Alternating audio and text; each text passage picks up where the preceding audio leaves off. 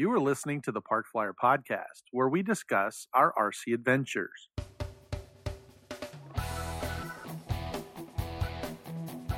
Welcome to the Park Flyer Podcast, where we discuss the ups and downs of the new RC Flyer. Join your hosts, Michael and Jay, as they take flight at the park. Now on with the show. Hello, everybody. Welcome to the Park Flyer Podcast. I'm Michael from Arizona, and with me always is my good friend, Jay from the hills of Texas. And how goes it?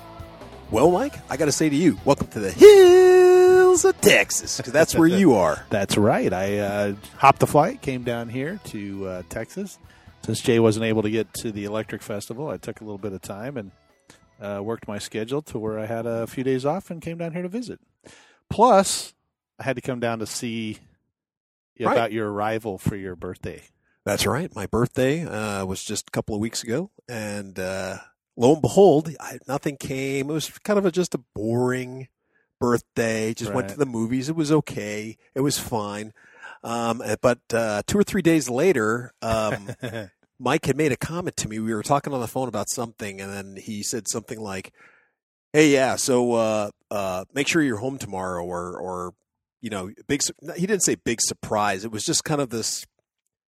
You just kind of left it blank, like something's going on tomorrow. You're going to be home, or you're going to want to be home tomorrow, or something. I'm like, yeah, whatever. What I actually said, I was talking to you on the phone, right? And I said, well, I guess I'll talk to you tomorrow. Oh no, I said, I guess I'll expect a call from you tomorrow. That's what it was, right? And I was kind of like, why? Just talk to you right now. What am I going to call you tomorrow for? I mean, that's only like 8 hours. What am I going to call you? You know, exactly. What am I going to call you in 8 hours for? So sure enough, the very next day, it was that Monday actually, because your birthday was on like a Wednesday. Right. And I was tracking the package, and for some reason Monday, or another, Tuesday, it got weather in the Midwest or whatever, it got delayed. So anyway, it didn't arrive on Friday, so it was coming in on Monday. And we had talked Sunday evening, I guess. And I was like, I'll expect a call from you tomorrow. And you're like, oh, sure, you know. So then about 1 o'clock in the afternoon, my phone rings, and I picked up the phone and go, now there's the call I was expecting. Well, then I finally understood, right? Right. And the funny part was my mom answered the phone. I mean, not the phone, the door. Right. And so I kind of, I heard it. I didn't really know anything. You know, I just thought somebody was coming by to talk to her, you know, because after surgery, people keep dropping by to say hello. Sure. So I didn't think nothing of it until I went walking out down the hallway, walking past the front door. And I didn't see, I say a box, but it wasn't as big as a coffin, but it was big enough that it got my attention. I went, what? Hey, what is that sitting? You know, it was one of those, why is that here? Did I order? What? Click, click, click, click, clack. And then I go, Mike's comment. Oh, crap. That's what he was talking about. Right. So I walked over, and I'm like, hee, hee, hee. So I'm all carrying it in, and I pulled out, you know, it's a box within a box. So I opened up the first layer, and then the next I saw it said, you know, Motion RC on it. And I was like, whoa. Sure enough, you got me a jet. Yep. I got you the L-39. So congratulations. Thank you. And it was pretty funny, too, because when I shipped it, you know, it has two lines. The first line is for your name. Right? Oh, yeah. And first line is your name, and the second line is your company name. Mm-hmm. So if you have a company that they're shipping it to. So the first line, I put your first name was Happy. Mm-hmm. The last name was Birthday. Yep. And then I put Jay Neely, you know, Jay on the corporation line. And so when it came to you on the label, it said, Happy Birthday, Jay Neely. So yep. It was awesome. I thought that was kind of cool. So anyway, I got the call from Jay, and he was all excited. Oh, now we get to figure out, you know. And so it was then I dropped the bomb that I was coming down, because you didn't know that before. No. Yeah. So I told him, I was like, okay, well, you can put it together, go fly, or you can wait till Friday or Saturday, actually. When I come off my trip, I will be there around noon. And actually, I didn't hear that at first, because I was already like, what do you mean wait till Friday? I was like, wait for Friday. Didn't you say you could assemble this in 15 minutes? That's what I had. That's what I had in my head. 15 minutes, maybe 20. 25 if I get a drink of soda or something. Right. I'm putting it together.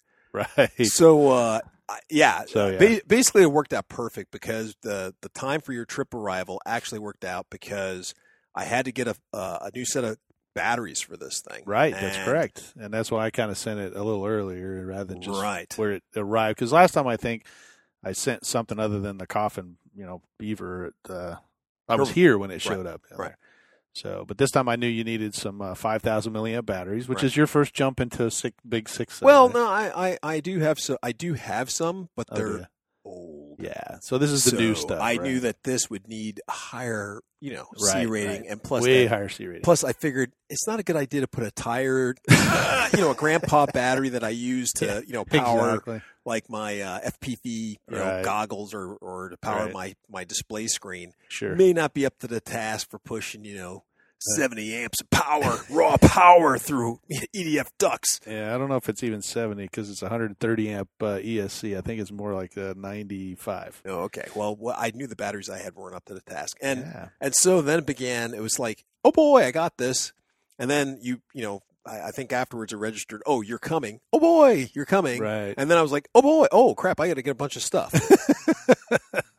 So then that night I got on the internet and I started doing my RC broker stuff. Sure. And I started looking for batteries, and you recommended some batteries to me, and I did the whole thing looking at graphene, looking at what you recommended to me.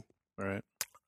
And I was kind of kicking myself because the day or two before, Hobby King's sale had ended. Right. Their battery sale had ended, and I'm like, no.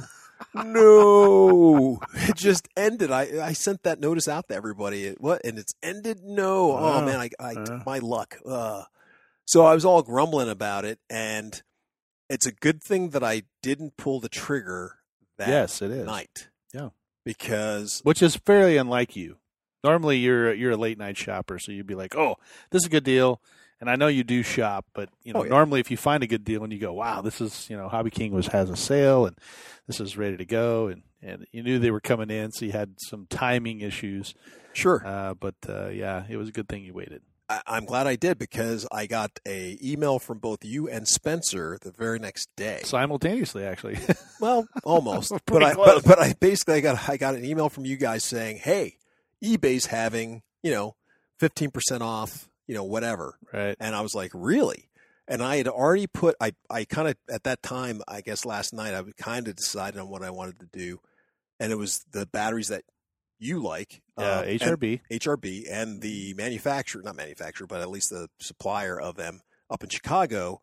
They were doing not a 2-for-1, but they were having a special where, name your own price, give us your best offer. Sure. So I put in my offer, and then they counter offered. And then all of a sudden, bam, 15% off. So I was like, ooh. Which was an eBay thing, not the seller. It wasn't the seller was already offering 5% off. It was eBay's thing. So the 15% with the lower price I got from the supplier, man, I got a good deal on those batteries. Yeah.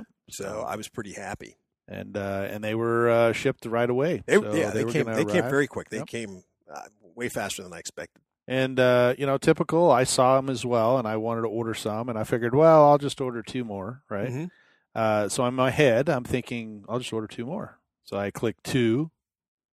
Oh, but you had a different deal. I had a different deal. Because, the supplier had a couple of different deals. Right. This one was two for one price. Right. And so I was like, oh, I'll take two of those. And so I got four batteries total. So I was only planning on buying two of the 5,000 milliamp. I wound up buying four. So. Well, they won't go to waste. No. So what do you have now that takes those? Well, let's see. From the top of the list, I've got the A10 that takes two. Right. I got the L-39 that takes one. I got the F-15 that takes one. Right. So those are the EDF portions.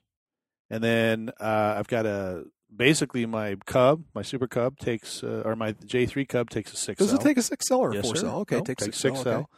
Okay. My little Katana, my 60-inch Katana S electric takes a 6L.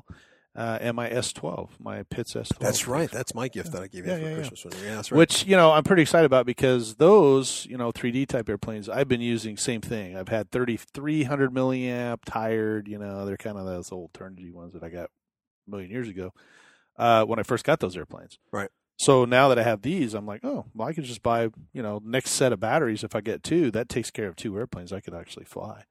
But the exciting thing is that, now I stacked them all up. I think I took a picture and sent it to you. Yeah, you did. I think I have 12 of them now. Well, you know what? It reminded me of one of those Colombian drug lords who have all their stacks of money. That's right, yeah. Well, the funny part is I got those in the mail, and I was getting them out because I keep mine in a little mini fridge, you know, just at a lower temperature so that they stay consistent. They're not, you know, in Phoenix it gets super hot, super cold, and so anyway, I just keep them at a constant temperature in their storage charge for those that size battery. I always storage charge them. Now, and, now hold on, for our listeners, that is totally unlike you. So explain why you went ahead and started doing that. Well, it's unlike me because I have so many batteries that are small, and I'm flying them so often. You know, if I have a 3-cell battery, and I've got so much stuff in my inventory that I just charge it up, you know, go, you know, fly at the field, come back. I'm usually flying a week later, and, you know, the battery's, what, $15, $20, and it's no big deal. These batteries are literally $100 a piece. Right. So, you know, and they're 6 cells. So if one of the cells goes bad, you pretty much have a 5-cell battery now. And, right. You know, and it doesn't charge right and the whole thing. And you either got to cut that cell out or, you know. You got to do a little surgery. So because we fly these things EDF-wise, you know, and that's basically what they're for, we're pushing a lot of amps through them. So we're doing a very high discharge and we're doing a very high charge because normally when Spencer and I and Barry and I are flying, we are charging basically at 40 amps. So we'll charge 5 batteries at 10 amps each. Wow. So I mean, we're pushing a lot. Otherwise, it'll take, you know, 2 days to charge 5,000 milliamp, you know, 6-cell batteries. It takes forever. Right. I mean, I've literally put 4 of them on a charge at 1C. 2 days later, and it's right. Like, oh, and that's totally new because that you didn't do that before, so that was kind of an eye opener. And I actually had on my Cell Pro, my Cell Pro Lab 6 or whatever it is, or Cell Lab 6. I actually had to go back through and find that program that actually allows me to charge at a higher one. Yeah, that's the one that says it's high power, right? It is high power. Yep. So it allows you to go higher than 3C. I think it's 3C. Yeah, 4C. So normally on all of them, you can go 3C, and then I normally go higher. But so for these, because we discharge them and charge them at such high rates, and you know, they do a really good battery. I've been really, really happy with these HRBs, and I actually have others. I have the Admiral from Motion, and I have a couple of Gens Ace. But the HRBs for the price point, and they don't. You know, I've flown them really hard. They haven't puffed yet. You know, of course, none of the other ones have either. But these are just built, I think, you know, with that helicopter in mind, because they're actually built for a 700 size helicopter, electric helicopter. Wow. So we buy them and throw them in the EDFs, and they seem to do okay. I will tell you that, you know, Barry probably 2 weeks ago flew his down to 3%. Ooh, yeah, I was like, oh my gosh, you know. And I actually had another one in my F-16 that I flew to 1%. Now, when you normally fly, what are you getting these batteries down to? What are you ultimately trying to get, you know, shoot for? Well, I normally get them down to 3.7 volts. Okay. I mean, if I fly any more than that, you're pretty much, you know, now having to baby them back up to where they need to be. But that's about 30% for me. Okay. 30, yeah, between 30 good. And 35. That's good. I do just a little bit over 3.5 minutes on the L-39 with them, so. Spencer and I have been talking about the chemistry and the batteries, and, you know, because he flies a lot of big stuff like that, and he's got, you know, some EDF stuff, and so he's got graphenes in these HRBs, and he has a little mini fridge. He's like, yeah, it's just in Phoenix. I keep them, you know, consistent temperature. And well, so I had heard that too, because you know, what you should do for batteries, if you can, is to, you know, go ahead and put them in a refrigerator. Sure. Make sure you take them down. You know, if you're not going to be using them, take them down to half charge, you know, or storage charge. And I have to admit, even though I know this, and here we are preaching this stuff all the time, like you, I've been like, you know, my 1,000, oh, I killed it. That was $10. I know, right? That was $8. Oh, I'll just buy another. You know what? My next thing I'm putting out buying batteries, I'll buy another one. But like you said, now that I've spent some ducats for these, yes. I'm like, oh, I better take a little bit better care of these batteries here. So. Yeah, and I'm not, you know, some guys are very, you know, detailed about their batteries. They put they have a little booklet, and they say, okay, this battery was built here. And my buddy Pete did that all the time. Exactly. And you know, this is the internal resistance of every cell. This is what I charged it to. This is what I discharged it at. And they keep like a whole manual. So they know that their battery. I'm not to that point. I mean, you know, I'll fly it hard, put it up. You know, I have a little battery checker. I'll check it to make sure. And then at the end of the day, I'm not as bad as Spencer. God love him. He does it right at the field. So his batteries show up in a storage charge and leave in a storage charge. Really? Yeah. And mine don't. Mine show up in a storage charge, and then I might do a storage charge when I get home. But, right.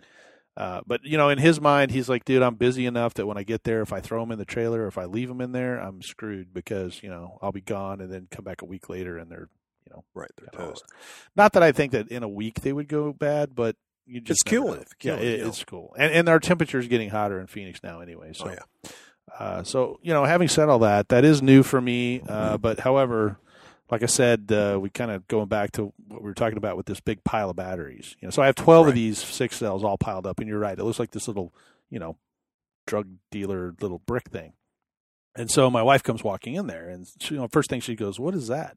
And I go, "Oh, I got my new batteries in the mail." You know, and she's like, "Oh," she's like, "Oh, how much are those?" And I go, well, you know, how do I break the, yeah, do you, how do I like? Exactly. Which out of this booklet, which you can get the top shelf, you can get the second shelf. That's what you're and that's the funny part, because I asked her, I said, "Well, do you want me to lie to you, or do you want me to tell you the truth?" And she's like, "Oh, come on," you know.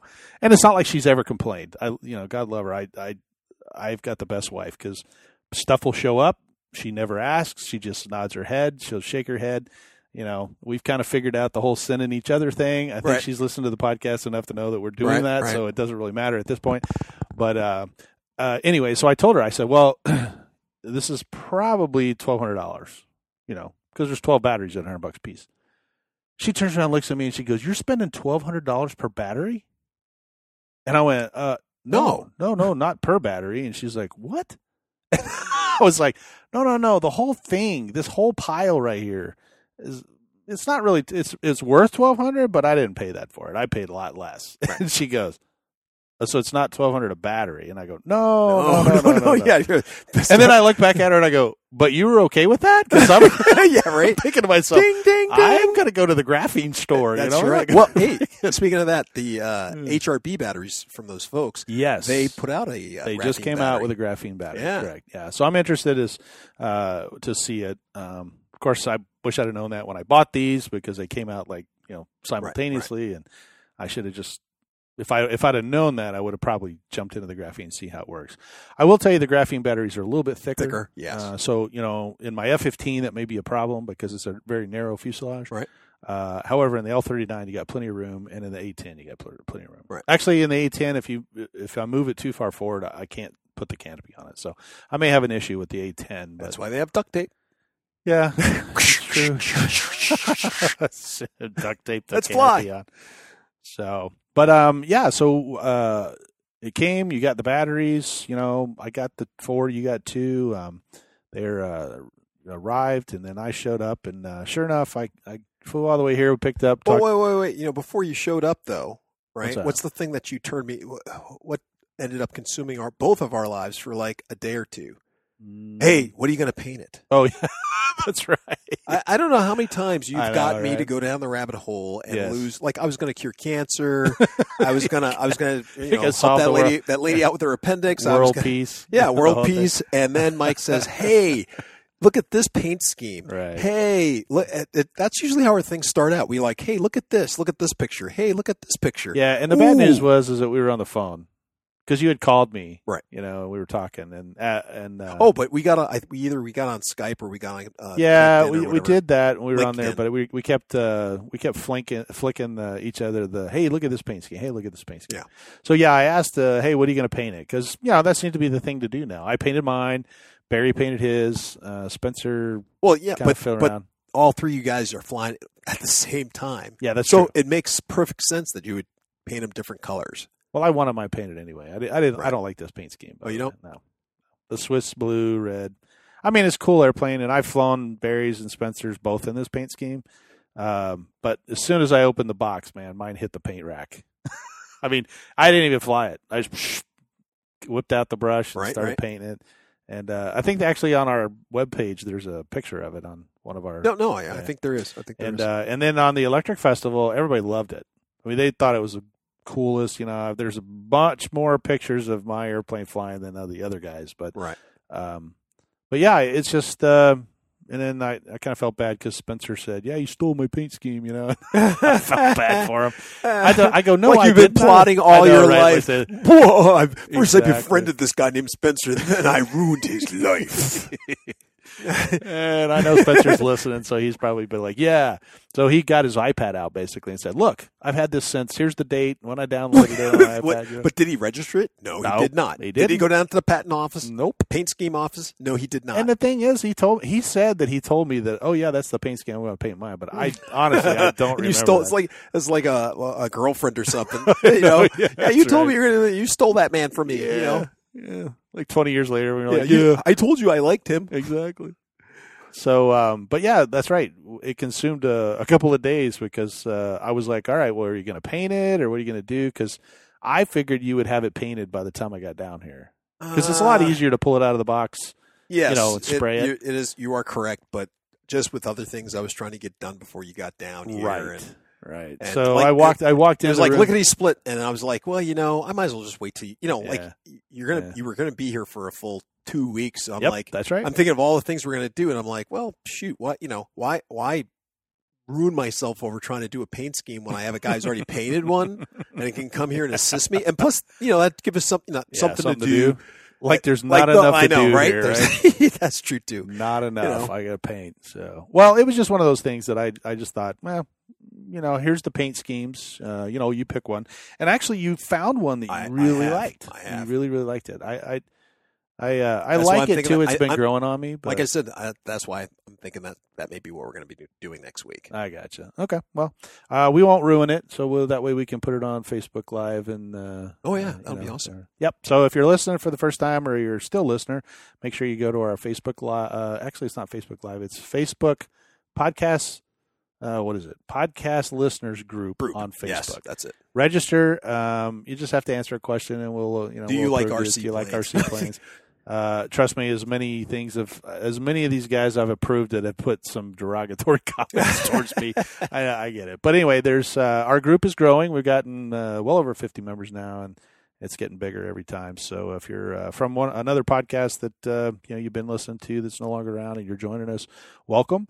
And jump on there and register so we can show you some pictures and some of the fun things. Absolutely. So, but anyway, I walked down the room and it was still in the box. Yes, it was. I was like, hey. Actually, the funny part about it was that the whole box was it was full in the box, but the tail was sitting like across the room. Dude, do you think I would get a box like that and not tear it apart and inspect every little thing? Oh yeah, no, I know you did, but I thought it was very amazing that you put it all back. I put it all back just so we could have room to. Oh, okay. We need. Otherwise, it would be all. Even though it does not look. And looking at my desk now, it does not look like I cleaned up. I cleaned for you at all. I was like, why? Why did I even clean the desk if it's going to look like this? Yeah. Well, we've done a lot of work. Oh, so, yeah. So, to be honest, I've been here a week. So, has it been a week? Yeah, it's been, I showed up last weekend and it's the weekend. And actually, this podcast comes out on Tuesday. So, okay. Yeah, we're kind of doing halfway, like, hey, here we go. So anyway, it was still in the box. And I thought, well, what do you want to do with this? And he's like, well, let's put it together. So it literally took 15 minutes. And you weren't kidding. Yeah, it really is. It's a great model. The model comes with a tail section. Actually, the fuselage is in two pieces. They give you some beacons glue. It's not. It's actually in a white tube, but I think it's not the typical Chinese. Yeah, it's not the old gooey yellow stuff. GWS type glue. Right. This is actually clear, and it's exactly like beacons. I think they may have made a deal or something, but anyway, we can let those guys tell us about it. But they it works really well. You just put it on the foam tail section, and you kind of tack it together. And then push it. It's kind of like, what do you call that kind of glue that cement. It's like rubber cement, not rubber cement, contact cement. Contact cement, similar. So it's not, though. But No, but you put it on both sides and then you kind of touch it together. It comes real stringy. Yeah, you let it real stringy and a little tack. You let it dry for about a minute or two. Outgas the solvent. Right. And then it goes together. As soon as you stick it together, it's stuck. Yeah. So we put the tail on, we put the fuselage together, pulled the wires through for the elevator. Yeah, and the tail impressed me because they actually give you a tool for that. They do. They give you a little wire. I thought that was pretty and the wires bend at just the right angle so you don't have to like fish around and pull it through. It's got a little bend in it. So you just shove it through the hole and it comes right out. You put the servo leads on it and pull it right through. So we pulled those through and literally it takes 4 screws for the tail. That's the okay. This is crazy. And folks. 4 screws for the elevator. If you okay, you're thinking this big jet because it's 80 millimeter. 80 millimeter jet. You're thinking, oh man, it's going to have some killer screws to keep the wings on, right? It's going to have to you're going to have some serious bolts going through this thing. Yeah. I've had some foamies that had bigger screws, longer screws, longer screws. Yeah, they're big, but they're not short. Big, dude. They're just not okay. Yes, you're correct. It's just the size of them or the shortness of them is so small that with the rest of the plane, they just seem so tiny. They seem tiny, yeah. Oh my gosh, yeah. They're not like servo screws. I'm like, I see where Motion's saving their money. They're making tons in repairs or not repairs, but in parts. Selling parts, yeah, exactly. Yeah. As the wings flap, but that's not what's happening. It actually holds together. It's hard plastic against hard plastic, so I guess you don't need a screw or bolt that's 6 inches long. No, you just need something to go in. It goes in about 4 turns, and that's all you really need. Yeah, I mean, any more than that, you're only holding 4 turns. Yeah, right? That's true. So. That's true. But it's just a psychological thing. You're just like, it is, wow, yeah. That's it, guys. Right. Really. I'll pay the extra 15 cents. Exactly. Just give me a normal half inch longer. Exactly. Maybe I'll get some drywall screws. Now that's going to hold. Come out the bottom. Exactly. What's this little thing out the bottom? That's my hook. Oh my gosh. But go ahead. Okay, so put the screws in. So we put I put the tail on. I put 4 screws in the vertical stab, and I put 4 screws in the horizontal stab, and that was it. Now it's ready together, and so we pulled the wing, to put the wing on, there's 4 screws for the wing. Right. So 4 tiny, 12, tiny 12, little screws. 12 total screws.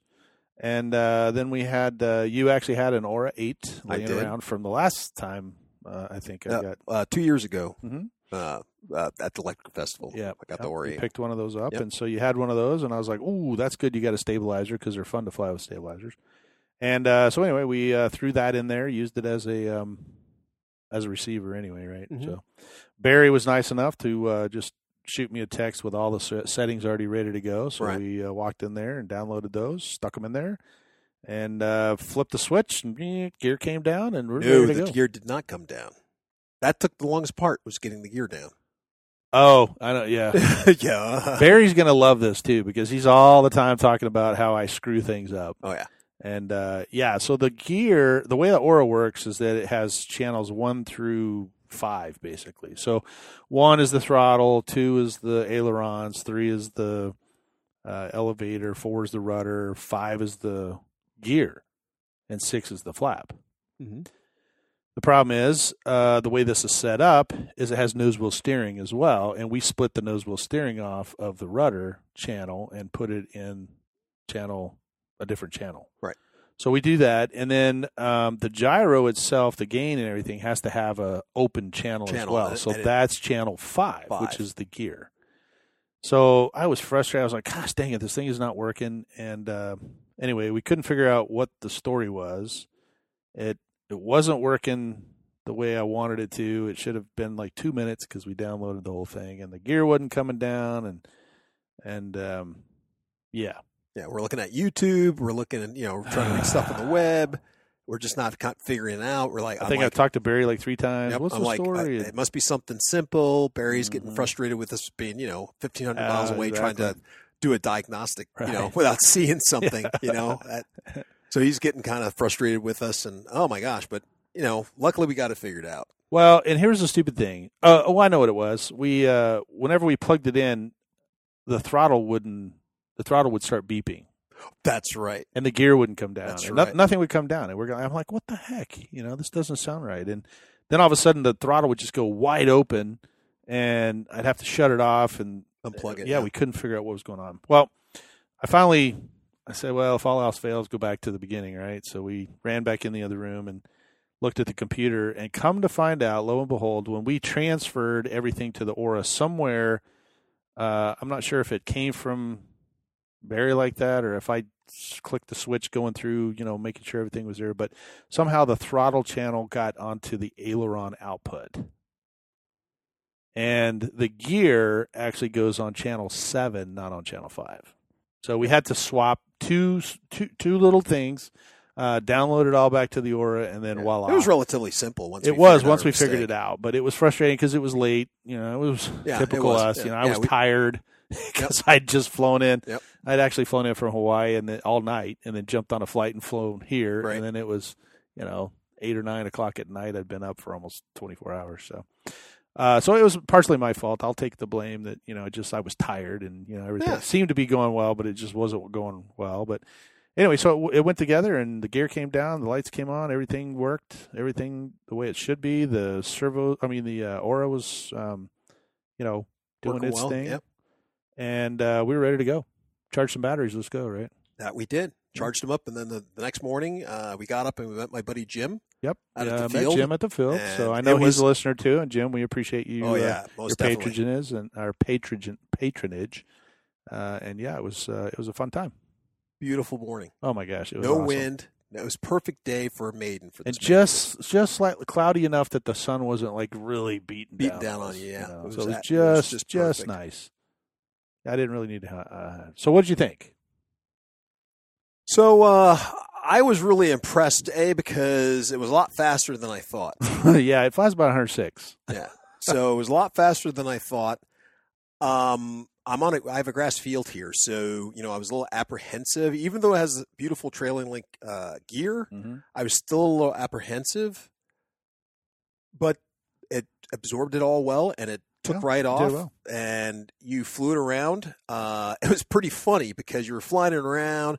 And you're trimming it out, and then you're like, doing whatever. And I said, hey, so how's the Aura doing? Do you have that on? Did you turn on the... No, I didn't have it on. Yeah, you didn't have it on. He goes, and you're like, it's flying okay, but something's missing, and I'm like... Well, you're not supposed to trim it with the Aura on. That's true, too. Yeah. But that was I knew I had it off. But it was just so funny, because I reach over, I click it on for him, and he goes, oh, that's more like it. That's more like it. That's what I was missing. Well, because I was in my last, 30 seconds of flight, and I'm like, okay, well, it's all trimmed out. It's doing good. But, man, this one feels a little on the, what I call hunting. So it just kind of starts hunting around as it speeds up. Mm-hmm. You get that little waggle, the nose, it's kind of that just little rock. It's not – I tell you what, I notice it more now when I fly without, the gyro on. Right. Because mine's so rock solid. I mean, it's just, nice. Right on. So anyway, he flipped it on, and then I flew a pattern, and I did a couple things. What'd you think of that big tumble? Well, I missed. I saw the tumble. Yeah. I saw the tumble. But that wasn't the part that was kind of the part I missed the most impressive part, which was I looked away. I was dinking with another model. You and Jim are up on the line, of course, and then you did. Do you remember what the name of that maneuver is? You know what? I can't. I'll have to ask Spencer again. It's I'll have to ask him. It's a weird. It's because a weird the next thing I hear is whoa from Jim. Yeah, and I kind of turn around and I'm like, I look and the plane's flying normally and I'm like, okay, but it wasn't like a whoa, like that's cool. It was like a whoa, like that's it's like all over. So, yeah, it's all over. He thought it was going right into the ground. Yeah. So I'll have to ask Spencer, and hopefully he can shoot me a text and let me know what it is. He told me what it was, but it's something turn, like a Taylor turn or a Tyler turn. Anyway, basically what it is a lot of the turbine guys do it, which is kind of where I learned it because Spencer and Barry do it all the time. But in order to cover less ground, you're moving. 108 miles an hour, you're moving quick across the ground. So you're eating a lot of real estate, and in order to stay close to you, you basically draw a figure eight across the runway. So you want to come down the runway, but you're coming at the runway at kind of a 45, and you turn to get lined up with the runway. And then normally what you would normally do is just roll. So like let's say you're in a left turn. Right. So you got 30 degrees left, you're 30 degrees nose down, and you're kind of pulling the nose. And then what you would normally do is just roll wings level and then roll the other direction. Right. So that kind of is what most people do. They level the plane and then roll into the other roll. While in this particular roll, this particular turn maneuver that, I've been working with Spencer and Barry on, they go into that low wing, left turn, and they'll roll towards the ground. So they continue the left turn roll, right? They're in this left turn. then they roll to the other direction. So you go from pulling into a left turn to pulling into a right turn, but you do it upside, you know, it's basically a roll upside down, but it's so fast that your airplane changes directions. But because of the way it when it rolls upside down, it looks literally like you're going to smack right into the ground. Like you're about to just hit the ground, even though the airplane never loses any altitude. It just goes from one turn to the other turn. And I don't know if Jim has ever seen that maneuver before, but he was watching. And so I was coming, you know, ripping through there at full throttle, coming through there. And you have a bigger field, but I was keeping it kind of close for the maiden. And, yeah, I did that. So I was in this left turn, rolled it towards the ground and pulled to the right so that it would come back around, you know, on this 45, you know, right back down on the runway. Back down the runway. And he was like, whoa. And Jay like spun around, like all he could see was, you know, he was looking at the ground, like, where's the big pile of dust and foam, you know? And I just came around. I was kind of like, I started giggling, you know, because I was kind of like, oh, yeah. So it's kind of fun. I mean, I will tell you that hanging out with the guys that have been hanging out with my skill level has gone way up. Gone way up. Thank you definitely to all those, you know, Spencer, Barry, and the group of turbine guys I've been hanging out with. But it's really been fun, and I've learned a lot from them, and I, you know, appreciate all the stuff they've taught me so far. So I'm looking forward to learning more. But the L-39 flew great, and then you guys see the landing, right? Just came in there and just kind of greased it on. Nothing. Did really well, and then but I was having to add some trim, and I didn't understand why, and then I realized that one of the aileron control horns was not. I don't know what happened. I think I was adjusting it. I don't know if I actually had it plugged in or if it was turned on. But anyway, it was adjusted a little bit different than what it should have been. Right. It was sitting just slightly above the flap setting. So right. I went ahead and readjusted it with the radio on. You know, I just kind of manually twisted in the linkages to get it to kind of sit where it should be and zeroed out all my trims again. And I was like, okay, well, I'm going to go fly it again. So I threw the other battery in. I was just going to take it. Actually, I stayed with the battery that I was on because I didn't really fly, but you know, through 3 minutes, and then the battery still had, you know, it was still at 3.7 volts. It had like 50%. So I was just going to do one pattern just to make sure the trim was where it should be. Oh, that's right. And anyway, went out there and added full power. Started bouncing down the runway, you know, because it's grass, and immediately aborted. Yeah, like, I'm standing there like, and he goes, and the plane kind of goes, and he stops it. And I'm like, I look at him like, what are you doing? What happened? What are you doing? And he's like, he goes, didn't you see that? And I'm like, see what? And he goes, go over and pick the plane up. And I'm like, pick the plane up? What are you talking about? Yeah. He goes, you'll understand it. So I picked the plane up, and the servo arm is kind of on the flap is just dangling, sitting there. And I'm like, whoa. And I'm looking, I'm like, did this pop up? Wait, the screw came out of the servo head. I mean, out of the servo arm head. Right. Holy crap. That could have been catastrophic. Well, cause I was taking off with full flaps. I mean, you know, on the grass strip, right. It worked a little bit better with flaps, but, and I may have only been half flaps, but either way, one of the flap was down and the other one was about to come up. As soon as I rotated, it would have rolled to the downward. You know, it would have been dragging that way, so it would have rolled really hard. Oh yeah. And but I luckily it happened to me. Unfortunately for me, it happened in flight, and I was on the downwind, threw the flaps down, and as soon as I made the turn, I just made this real hard turn around, you know, to come down, and the airplane just kind of went crazy. I was like, whoa, whoa, whoa, whoa, whoa. And it was out far enough that it was like, which way is it going kind of thing, you know, because I was in a turn when it happened. And I limped it back to the runway. And when I finally got it close enough, I realized what it was and was able to get it onto the runway without an issue. But yeah, I just happened to see it. And it's only because I've been flying the heck out of these things. You know, all of us have one. We're flying it literally 5, 6, 7 times in a row. And, pretty much all day when we go out there, we're flying these things, and we fly them together. So I just happened to see it. You know, it popped off of there, and we definitely missed the bullet on that one. I thought, boy, were we lucky on that? So we got the thing up at the bench. We're checking it out. Yeah. We're looking to see, you know, how the servo head was back on, and you decided to turn the radio on and. Mm-hmm. And, so you have a DX9, and I have a DX9. Flipped it on and immediately got a hardware Yeah, she said something she's never said to me before. Yeah. Yeah. You know, yeah, system error. System fault. System fault, yeah. Mm-hmm. System fault, please return to the factory. And I was like, what did she say? System fault, please return to the factory. And I'm like, whoa. And she just kept repeating it and repeating it. And we looked on there and the thing's just had a bunch of codes. Yeah. And I'm like, okay, well, I turned it off, pulled the battery out, let it sit for a while, put the battery back in, figured that was going to fix the problem. Nope. We were down for the day. We were down for the day. But you didn't even get to fly it. Nope. Which is a bummer.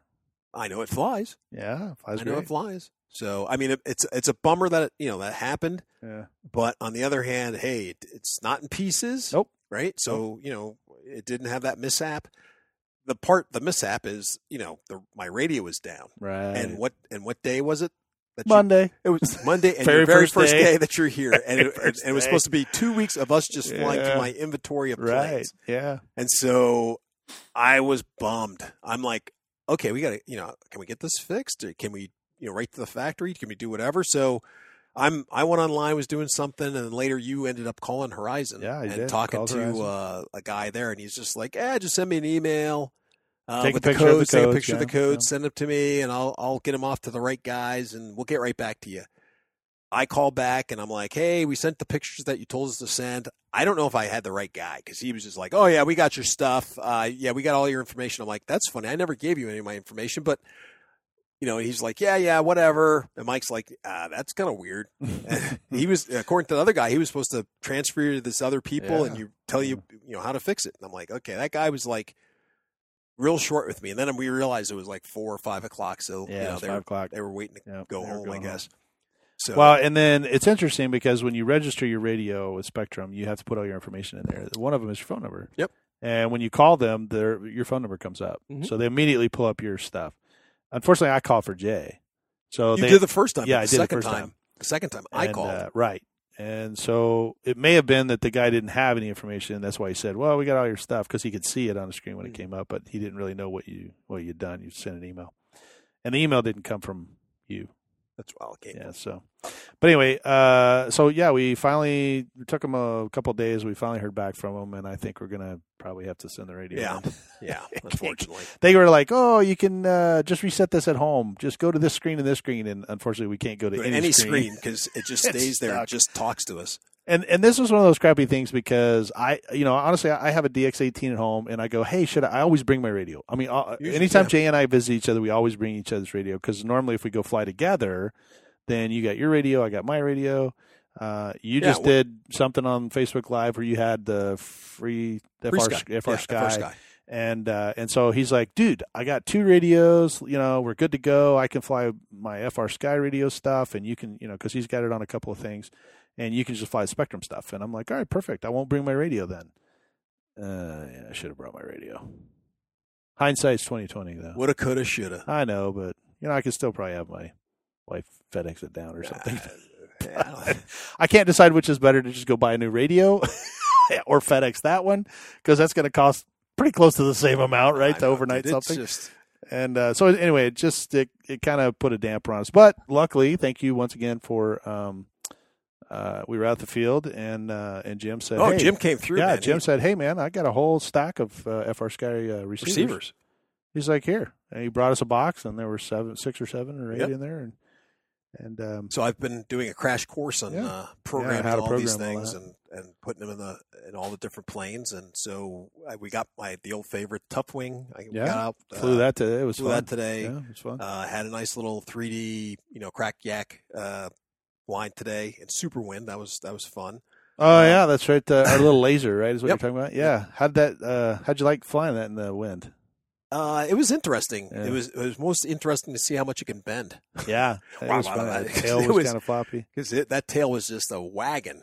But the wind did wind really was doing some cool stuff though, right? It was. I had that sucker just kind of standing there, and it was messing around. It was a lot of fun. So what else do we have out there today? We had the ASW 28 glider. Oh, that's right. And that was kind of the end of our day, but yeah. Very interesting day. I guess we'll get to that. Luckily, like I said, Jim came through and he helped us a lot. But I guess you want to talk about a little bit about our day with Jim? Yeah, I mean, it was my first time meeting Jim, right? I've heard about him, and I've talked to, you, and you've kind of flown with him for, the last 2 years or so. So Jim was all excited, I think, let's get some stuff out. Well, you were the only podcast member that he hadn't met, because... Oh, that's right, because Mike... AK Mike's been down here, and he's met him, and Mike helped him out with his radio and some other things, and we all flew together. Sure. So you were this was my first time coming down and flying with Jim. But so Jim brought out some stuff, and we flew it around, and it wasn't quite to my liking or what I was used to, but I totally understand, how he set those up. And so we talked a little bit about it, and I made a couple of suggestions, and he took them to heart, and then we went up and flew, and I think he liked. I took it that he liked it a little bit better. He felt more comfortable with the airplanes. We've mentioned on a podcast before, Jim uses a little bit more expo than what we're used to. And I think he had been a little more aggressive with the expo than I would like. And you mentioned, once or twice that, it was a little aggressive. And so he was complaining that, the landings were sometimes a little exciting because it, it'd come down there and the airplane would just go skyward. And we had figured out that in a couple of his radios, he had put 100% throw and 100% expo. Yeah. And folks, let me tell you that, and I think Jim will tell you now too, that it's probably not the wisest idea because now you're moving the stick all the way out to the max before you get any type of... You're burying the sticks. Yeah. And so, we made a couple suggestions, and I asked him why he was doing all that, and he kind of explained it to me, and I totally understand, for the why he felt that way, and so we talked a little about it, and then I got him to back some of that down. So we backed the expo down to about 30%, and which is still high for me. Normally I fly either no expo or I fly about 20, 21% somewhere around. Well, it depends on the aircraft. It does depend on the airplane, and then but for him and his style of flying and the reasons, behind why he does what he does. And I did that. And so I went up and kind of flew some of his airplanes, and, he would take off and fly it and then say, okay, here, let me know how let me know how this is. So I think a couple of his airplanes needed retrimming. And so I retrimmed some of those, got them all where they, kind of flew the way they should fly. And he was all excited, and then the next day he showed up with a bunch of new airplanes. So we kind of worked on all those. Yeah. Well, the nice part, he brought the glow ones out. The nice part was the first day he showed up all electric, right? That's right. Yep. And then we didn't crash anything that first. Actually, that was a we did the orbit or whatever. That's my plane. Yeah. No, we crashed his right with the return to home thing. We had to go in the that was just the winglet thing. That was because of a bad launch. That wasn't due to where we had to go out into the desert or into the woods and find it. Oh, that was me. Yeah. Okay, now I remember. Sorry, so much stuff. Yeah, you're trying to push that under the rug. Yeah. So his the plane was all black, folks, and basically I got out kind of far. I was flying in the plane has a Maytek 410 or 411 in it, and so as I was trying to figure out the different stabilized modes, I was in, I guess, one of the angle modes. That's it. I was in angle mode. So that limits the amount of angle that you can bank the plane. So I wasn't really thinking about it, and I go to make a turn, and I'm like, wow, it is taking forever for this thing to turn, And I'm it was. And we're flying it. There's a lot of space out where we're at. Yeah. And I'm like, this is taking forever. Yeah, and you were going way out there, so it's flying further and further away from me. And this plane, even though we put a lot of markings on it, it's that morning that was rather cloudy, so it was already kind of darkish. And with a jet black EPP plane, it's really easy to lose orientation. So I'm like, okay, I need to bring this back.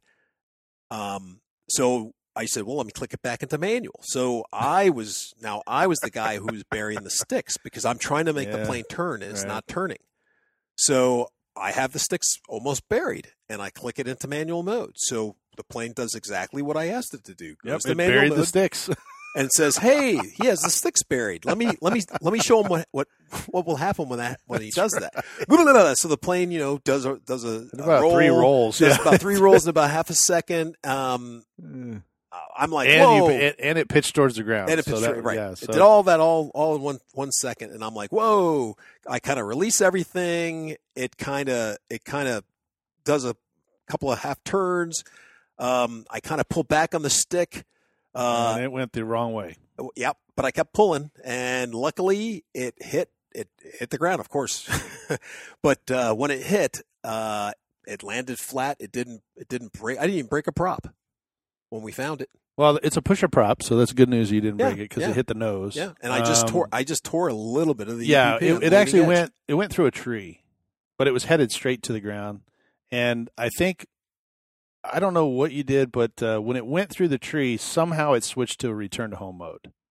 Oh, when it was on the ground. After it sits there for a while, yeah, it decided. Oh, is that what it was? Yeah. It lost it. So anyway, it went through and it hit, and it's just happened to be on the top of this ridge that's got like some pine trees or juniper trees. Mm-hmm. So the ground is like really mushy from all the leaves and the pine needles and stuff. So it was like, it hit like a sponge. Doing. And it just barely took a little nick out of there where it hit the tree on the way down. And but the good news is we could hear this thing for miles because it was, that sucker was turning. So we took off running and, it was across the river, but we were able to find it. So. Yep. And then Jim was a little distressed because he had just finished building that thing. This was like the maiden after he got it all put together. And he's like, "Oh, how many pieces is it in?" And I started laughing. I was like, "Well, I've got one piece." The whole piece. The whole piece. It was in really good shape. So Jay lucked out there. Oh, yeah. But today was not so lucky, right? No. Not actually, so lucky. I take that back. We were lucky today, too. You were lucky. I was lucky. Wow, how was I lucky? Because you thought you lost something today? Oh, yeah, you're right. I was small lucky. Small and tiny, but you can look through it. Yeah, so Jim purchased this, what they call it, it's a tiny whoop. A tiny whoop. But it has brushless motors. Right. So it's actually not called a tiny whoop. It's a Snapper 6. Snapper 6. And the Snapper 6 is this, literally it's a quad copter that will 65 millimeter. Tiny it'll whoops. Fit in your hand. Right. It's it is so tiny. Anyway, we're out at this field, which is miles. I mean, it's a big field. It's a normal size aircraft field because the guy used to fly his Cub off of it. And so I'm out there and the wind's howling and, Jay flew it. Jim flew it. And I was like, "Oh, let me try." So I went out there and I was flying around. It was fine. But Jim asked me to turn it around so he could see, where I was going to show him that if you turn it around towards us, you actually have to kind of tilt it back into the wind as opposed to going forward in the wind. So I did all that. And then I tilted it forward so we could fly towards us. And it just, the wind kicked up and it just started coming at us like a baseball. So I didn't want to hit anybody. So I hit the throttle and got it above where we were standing because it was coming right at us. You should have hit somebody. It would have stopped it. I should have hit somebody. Yeah, you're right. I should have. That thing's so tiny. Ow. I know. But that's not how I'm thinking, right? It's a safety first kind of thing. And so anyway, I should have just chopped the throttle. It would have fallen down there. Like a leaf. But I didn't want to hit the cars behind us either because the cars were there and we were standing like a leaf. It has and no I mass. Hit the throttle. And so it actually went up and started moving faster because the wind was blowing faster. Well, I know because I was looking through the FPV goggles. Oh, that's right. You were sitting down looking through the goggles, giving you a ride. And then it started going towards the trees. And he's like, "The trees. And so I hit the throttle again. It went max and went above the trees. That was my mistake because that sucker took off. I mean, the wind was howling at that point. Yep. And I should have stayed really low to the ground, but I didn't. So anyway, it went into the woods, and I was trying to get it turned into the wood. I had...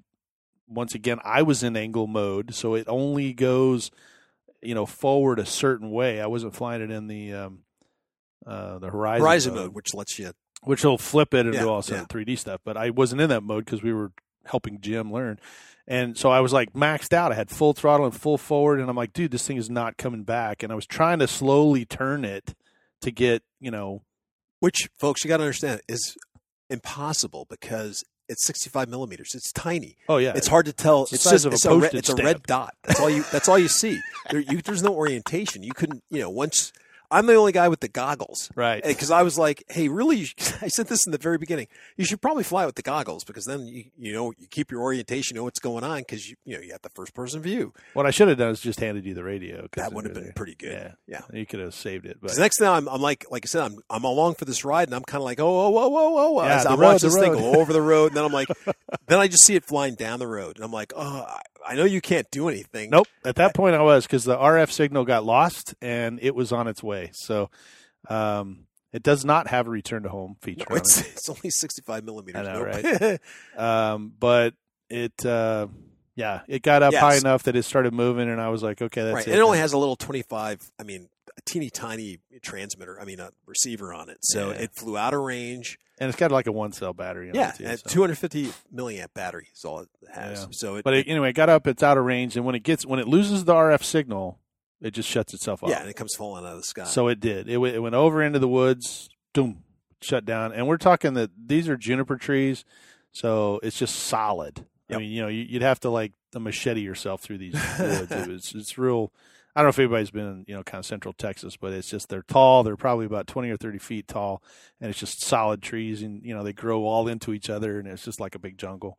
And so anyway, Jay and I, you know, Jay goes up. I lost the video signal, so we took off running. You know, right. And I said, okay, here's what I remember seeing. It was flying down the road this way. So we start walking down the road, and I'm walking along, and in my, you know, I'm looking through my goggles. You know, I'm taking them on and off so I don't trip over myself. But then all of a sudden, I had no signal, and then all of a sudden, a little bit of the signal came back, and I go, and the radio said, telemetry. Yeah, telemetry found.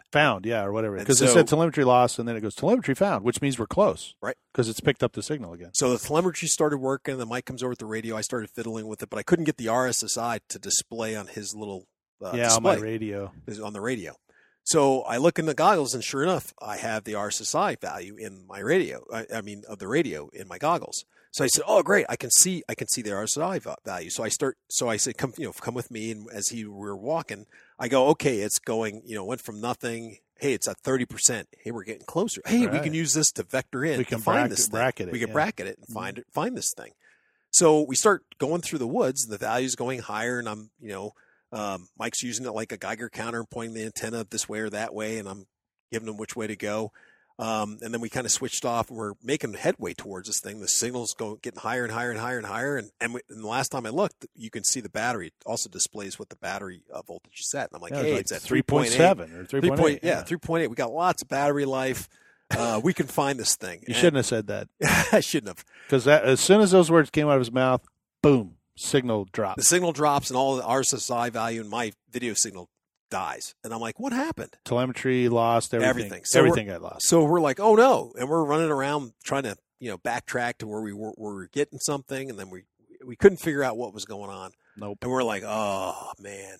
So I walked back out in the road. Mike's still in the woods, and I'm just like, that's it. That thing's gone. You know. You just can't walk the woods and like find that thing. It's just no way. And so, we knew it was sitting on the ground because the last view we had was it looking up through the trees. So it was sitting. Yeah, it was sitting up. Yeah. So that's even makes it harder because it's in the thin profile as opposed to sitting on the ground. On the ground, right. Like a flat.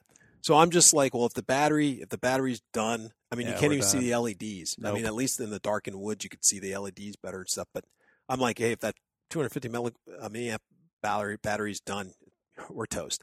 So I'm like, I've given up. Normally, I'll put in the effort to look for something. But after that thing died, I'm just like, yeah, you're not going to. That's literally the needle in the haystack. Oh, I mean, that would have been too. So I'm on the road, and Jim comes out, and he goes, any luck? And I say, hey, we were heading towards it. It was looking good. And then all of a sudden, everything died. He goes, oh, yeah, don't worry about it. You know, it's okay. He goes, where's the, you know, how do we walk out of here to get back to the trucks and stuff? So him and I walk out, and by this time now I'm all hot and sweaty, and I'm like, oh, let me get a bottle of water. And I reach in my bag, get a bottle of water. I start chugging it down. I'm looking in the field, wondering where Mike is at as he's running through the juniper jungle. Yeah, no doubt.